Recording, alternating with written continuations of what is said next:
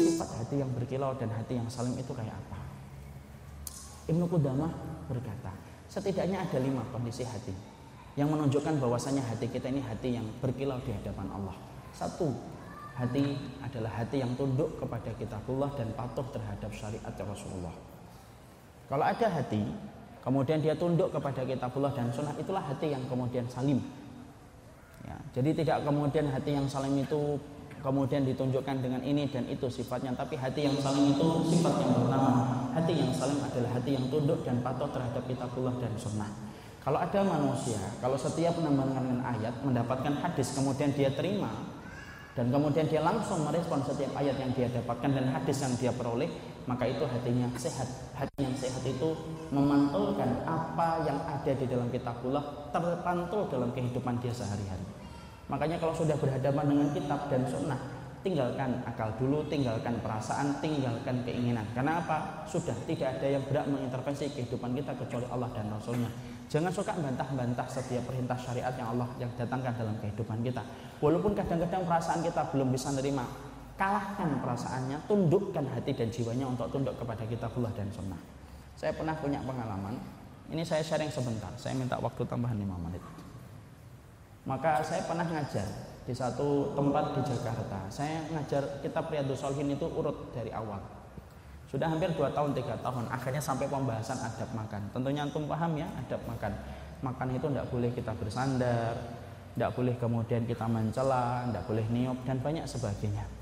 Dan salah satu sunnahnya kita kalau makan itu apa? Kalau kita menggunakan tangan, maka kita tidak, maka kemudian disunahkan bagi kita menjilat dari bekas makanan yang kita pakai dengan tangan. Itu disunahkan. Artinya boleh dilakukan, boleh tidak. Saya sudah menjelaskan, kalau mengamalkan sunnah ini, tolong jangan terlalu demonstratif, diperlihatkan ke setiap orang. Eh, dilakukan dengan baik, ditutup supaya kemudian tampak sopan dan menghargai perasaan orang.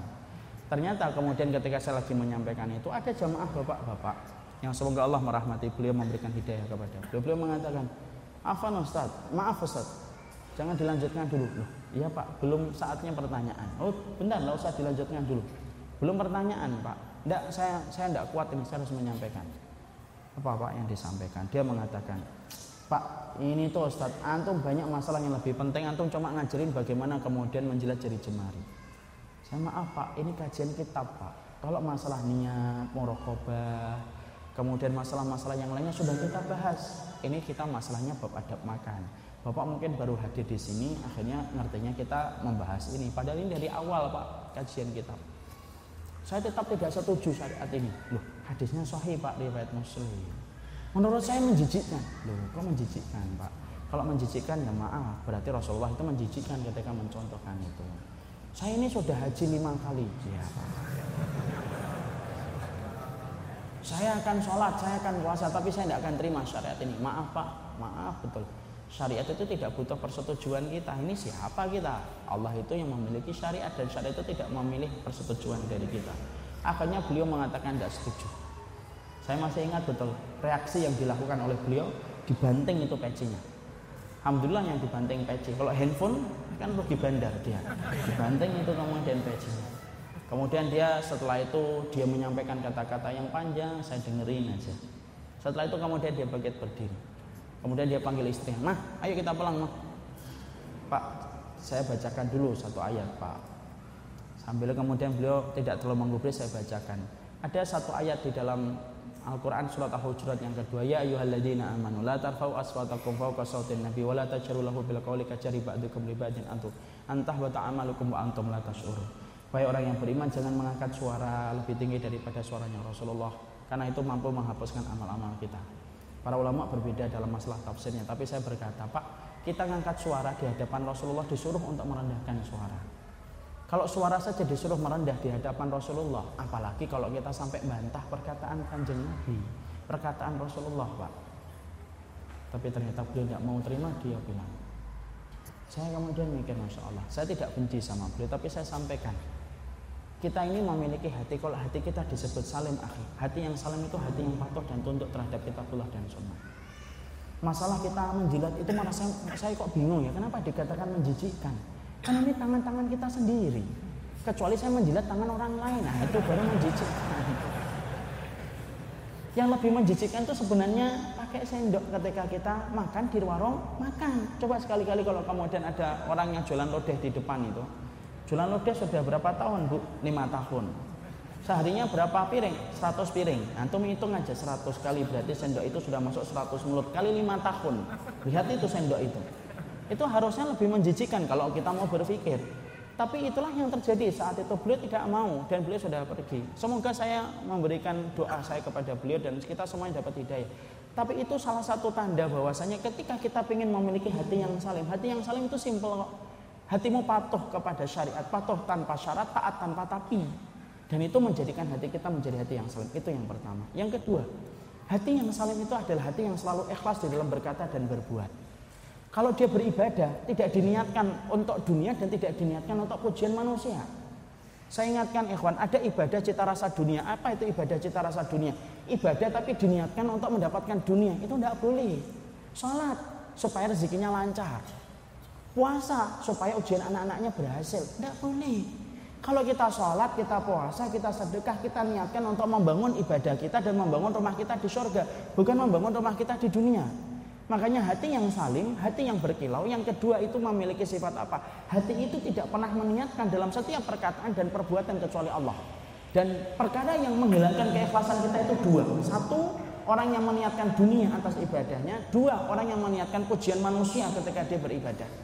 Makanya tolong kita bantu saudara kita. Kalau ada saudara kita yang solih, tidak usah dipuji di depan dia langsung. Kenapa? Pujian itu bisa memecahkan kaca hatinya. Karena sesungguhnya pemilik hati-hati kaca itu apa? Itu adalah manusia. Tidak usah dipuji supaya menjaga keikhlasannya. Dan hati yang bergila itu yang kedua. Hatinya selalu ikhlas. Kalau dia berbuat sesuatu itu karena Allah dan bukan untuk dunia dan pujian. Yang ketiga, Ibnu Qudamah mengatakan hati yang berkilau itu hati yang tidak punya hasad. Dia kalau memandang orang beriman itu selalu memandang dengan rasa cinta kasih. Dia kalau memandang orang beriman itu dikasih udur terhadap apa yang dikerjakan olehnya. Makanya hati mereka selamat dari masalah keterikatan kepada kebencian. Mereka tidak ada benci kepada orang yang beriman. Selama mereka beriman kepada Allah, Rasulnya, beriman pula kepada para sahabat. Intinya tiga, beriman kepada Allah, Rasulnya ngikutin para sahabat. Itulah orang yang beriman. Diikutin sama dia, maka kemudian dia mencintai orang itu apa pun yang terjadi. Dan itu kemudian yang ketiga. Ini penjelasannya panjang dalam masa-masa yang panjang, tapi kita singkatkan. Yang keempat, kemudian apa pemilik hati yang ikhlas itu? Pemilik hati yang berkilau. Yang keempat, pemilik hati yang betul-betul berkilau itu apa? Sesungguhnya akan nampak bagaimana akhlaknya itu baik. Karena sesungguhnya akhlak itu cermin dari kondisi hati. Kalau akhlaknya buruk itu mencerminkan bagaimana hatinya. Orang kok sering ngomong macam panjang lebar gitu, buruk-buruk yang dipandang olehnya, sering menyakiti, sering mendolimi. Maka itu merupakan cermin dari kondisi hatinya. Karena sesungguhnya teko tidak pernah mengeluarkan kecuali isi teko. Kalau tekonya itu isinya teh, keluarnya teh. Kalau isinya kemudian kopi, keluarnya kopi. Tidak pernah ada kemudian isi teko itu kopi yang keluar teh. Kalau ada, saya beli teko itu. Karena tidak ada. Makanya kemudian di situ akhirnya apa? Akhlaknya itu jadi akhlak yang baik. Makanya kalau antum dapatin ada orang yang akhlaknya baik itu hatinya bersih. Sampai kemudian ketika hatinya bersih maka dia menjaga kehidupan akhlaknya dengan akhlak yang baik. Dan itu terjadi ketika orang itu hatinya berkilau. Dan yang terakhir Orang yang kemudian hatinya berkilau kata Ibnu Qudamah dia membenci apa pun yang dibenci oleh Allah. Bukan hanya mencintai apa yang dicintai oleh Allah, tapi dia juga membenci apa yang dibenci oleh Allah. Kenapa antum benci sama orang pacaran? Karena Allah membenci perilaku itu kepada orang ketika mereka sebelum halal mereka sudah gandeng ke mana-mana dan itu dalam terjadi dalam yang haram. Kenapa antum benci kepada homo dan betul-betul menentang homo itu tidak bisa masuk ke Indonesia? Karena dia dibenci oleh Allah karena homo merupakan satu perbuatan yang dibenci oleh Allah sampai tingkat hukuman homo itu paling berat dalam hukum Islam. Kenapa antum benci sama zina? Kenapa antum benci sama orang yang mau memperhatikan aurat? Karena Allah membencinya. Kalau hati anak dan antum berkilau di hadapan Allah, selera kita membenci itu sesuai dengan keinginan yang ditetapkan oleh Allah. Kalau Allah benci, kita benci. Membencinya orang yang hatinya berkira itu tidak dengan nafsu, tapi membencinya itu dengan ilmu sebagaimana yang Allah turunkan. Makanya orang yang berkilau pasti punya ghirah. Ghirah itu apa? Cemburu.